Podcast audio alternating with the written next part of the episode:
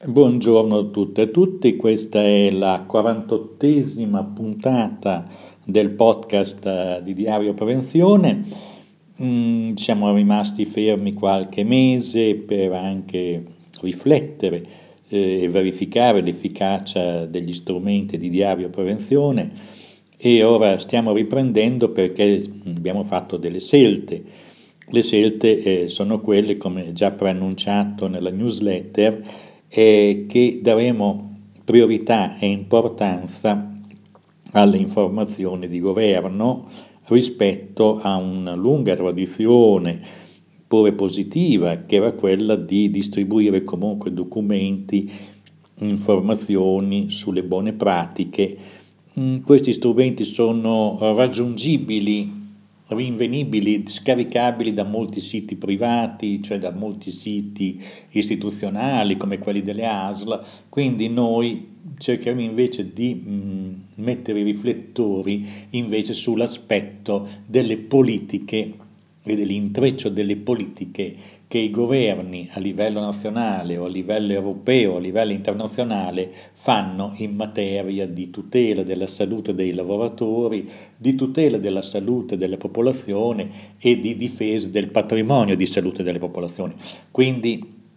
uno spostamento d'asse leggero perché comunque continueremo comunque a segnalare documenti rilevanti, manualistica utile per la gestione della salute e la sicurezza, anche se la priorità che noi daremo in futuro sarà prevalentemente rispetto alle informazioni di governo rispetto alle informazioni che trattano problemi di gestione, il che non vuol dire che non daremo, che non socializzeremo documenti utili alla conoscenza di come evitare i colpi di calore piuttosto che come eh, manualistica come quella dei pesticidi, come, come avere, quali sono i protezioni, i dispositivi di protezione dei pesticidi. Casomai rinvieremo ai link che contengono questi contenuti. Eh, detto questo, andiamo a vedere eh, anche i podcast saranno più brevi e quindi andremo a tempi molto più rapidi. Eh, la prima informazione che affrontiamo è il report che è stato presentato dal 3 al convegno che si è tenuto a Singapore il 3, dal 3 al 6 settembre, il 21 congresso mondiale della sicurezza e salute sul lavoro. In questo caso l'Agenzia Europea OSCA ha presentato un report in cui si afferma che sono 476 miliardi di euro all'anno che vengono bruciati, scusate il termine, eh,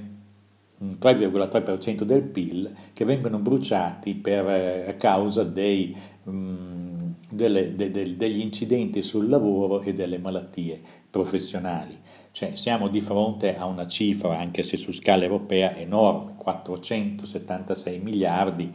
ogni anno sono una cifra molto considerevole, pari al 3,3% del PIL, eh, del PIL.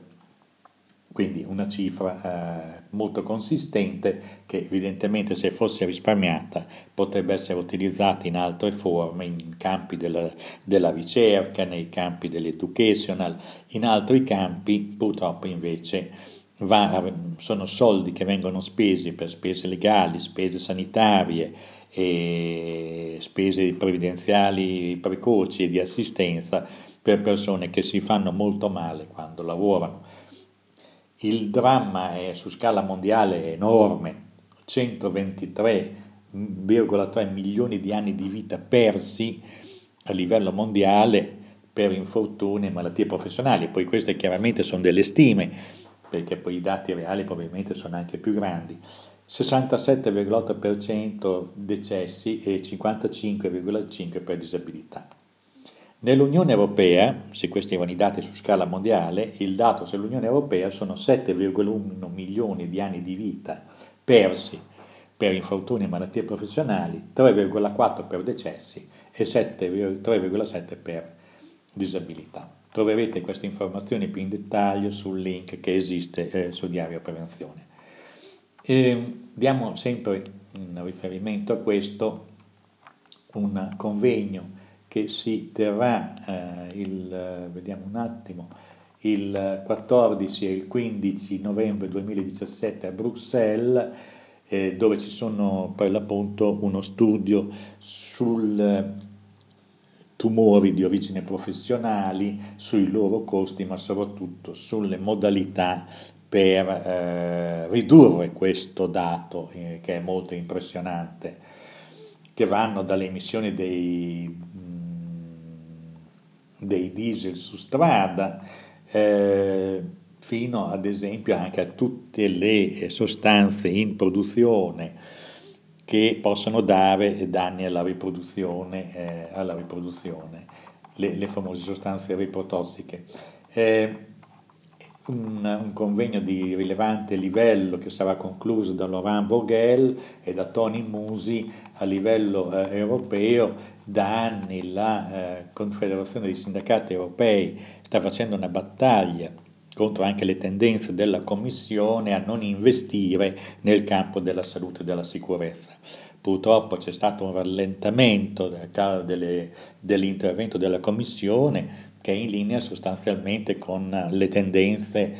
mh, politiche di eh, deregulation o anche di eh, decostruzioni degli strumenti utili alla prevenzione.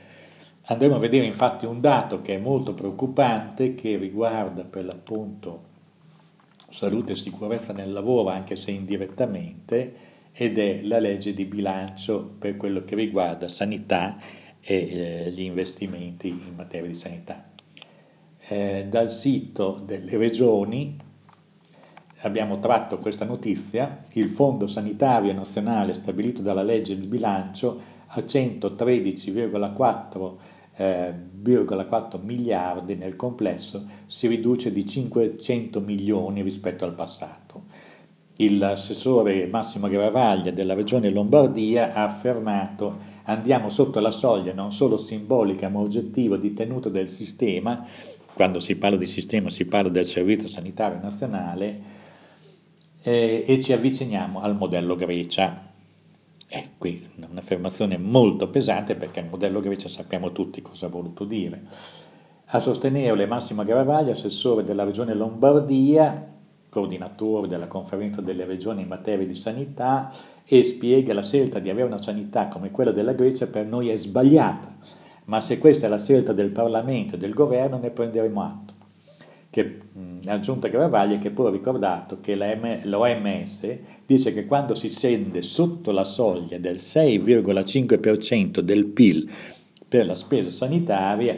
con buona pace del ministro eh, del, del, del, Tesoro, eh, si, va a, si riduce l'aspettativa di vita e quindi è una scelta molto drastica. Cioè cosa vuol dire in sostanza? Qui siamo di fronte per davvero a cose che se messi insieme una accanto all'altra ci danno l'idea che le politiche che vengono fatte sono non solo coerenti ma eh, si riduce sostanzialmente per essere maliziosi e come diceva qualcuno essere maliziosi eh, si fa peccato ma poi ci si, ci si prende, ci si e essere maliziosi, tutto sommato, eh, il Servizio Sanitario Nazionale ha funzionato troppo bene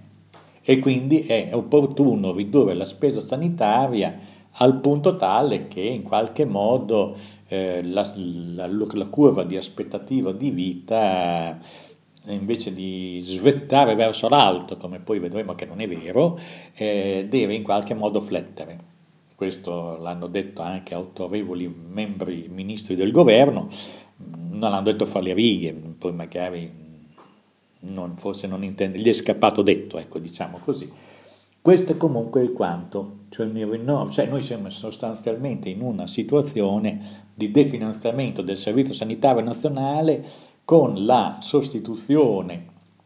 per i cittadini abbienti che ricorreranno a servizi privati e con eh, lunghe mh, liste d'attesa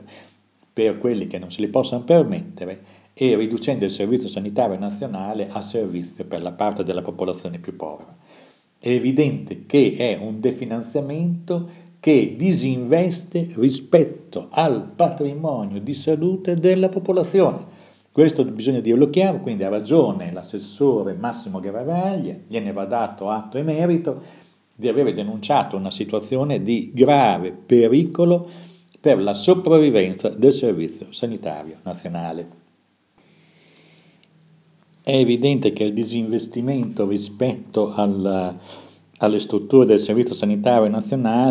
Nazionale prevederanno anche nel tempo un calo delle aspettative di vita. Qualche elemento c'è già stato. Se pensiamo che eh, il riferimento del triennio 2014-2016 è avvenuto un calo dell'aspettativa di vita e eh, il calcolo invece dell'Istat rispetto al diritto ad andare in pensione rimane molto, eh, diciamo, non tiene conto di questo dato e eh, sostanzialmente certifica un incremento dell'aspettativa di vita che non c'è già più. Quindi siamo di fronte comunque a problemi reali, cioè quello della trasparenza dei dati, perché chi governa dovrebbe essere tanto onesto da fare conoscere i dati anche alla, a, a, chi eh, viene governato. Si dice che si andrà in pensione a 67 anni nel 2019 in ragione di un aumento dell'aspettativa di vita che non c'è già più. Queste sono delle balle e quando un governo comincia a procedere per balle è evidente che il, il, l'indice di fiducia tende a calare, l'indice di fiducia verso chi ci governa. Innanzitutto bisogna togliere via questa idea di un indicatore generico dell'aspettativa di vita ergo omnes. Noi siamo di fronte a delle ingiustizie straordinarie perché se andiamo ad analizzare la premovienza per settori diversi di lavoro vedremo che esiste una maggiore premovienza prima dei 65 anni nelle categorie dei metalmeccanici, nelle categorie dei siderurgici, nelle categorie degli autisti di camion, autobus e quant'altro, perché sono lavori molto logoranti. E al di là della premovienza c'è comunque un aspettativo di vita inferiore rispetto a chi fa il notaio, il magistrato o il docente universitario, cioè abbiamo classi di età molto differenti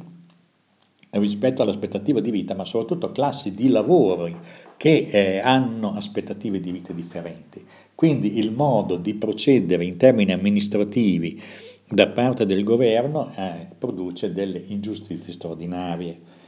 E eh, quindi eh, c'è un problema di fatto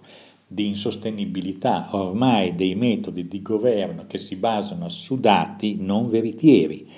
È l'inizio della fine. Quando si comincia a governare con questi metodi si rischia la perdita della credibilità. Chiudiamo questo argomento per dire che eh, Diario Prevenzione, il podcast, verrà fatto più spesso eh, su singole tematiche e con una documentazione molto precisa in maniera tale da essere efficace e dopo la pausa abbiamo fatto un ripensamento per essere eh, disponibili più spesso con questo strumento. Grazie e risentirci alla prossima puntata.